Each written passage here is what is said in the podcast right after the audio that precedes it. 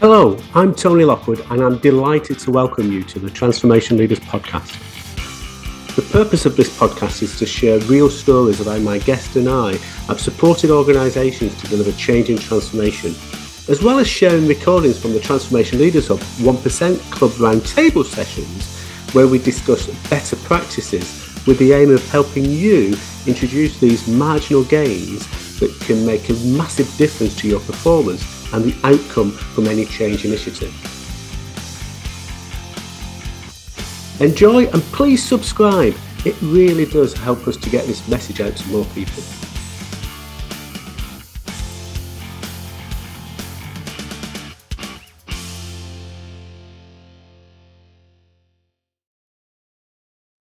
Change is afoot in every organisation. It's an essential part of growth, progress, and let's face it, survival.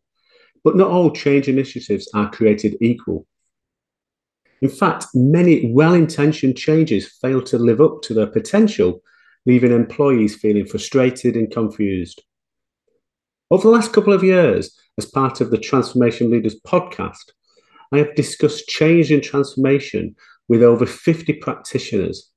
And although every episode has been different, there are some common themes, and I'd like to share these with you today. To increase the chances of success, it's important to heed the following five key principles of change management. Number one, establish a clear vision and a goal for the change.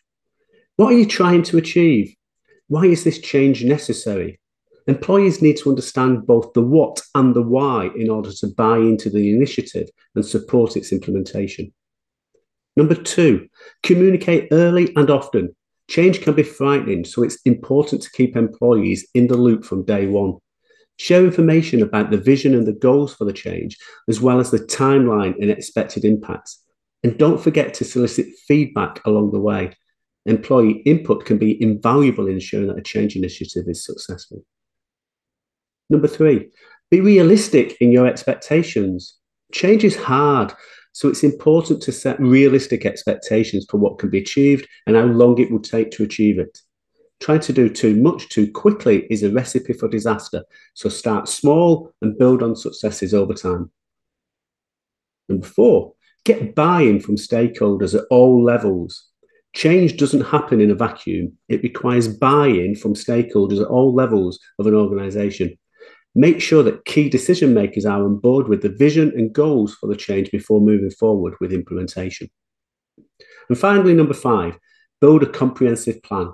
A successful change initiative requires careful planning and execution. Build a comprehensive plan that takes into account all of the difficult, different facets of change, including communication, training, HR policy changes, and more. So, there you have it the five key principles of change management. By following these principles, you can increase the chances of success for any change initiatives within your organization.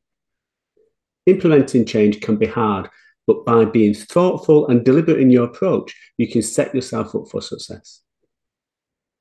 Which principle do you think is most important? Let us know in the comments below. And are you looking for more change management resources? If you are, check out the transformationleadershub.com. Please do share your thoughts. And if you'd like to get involved in a future episode of the Transformation Leaders podcast, please reach out to me and we can schedule a call. So bye for now. The Transformation Leaders Hub is a community exclusively for those that work in change and transformation. A place to build your network, to share your experience, and to open up new opportunities. We have a range of best practice guides, training, and coaching available to help you achieve the most from your career.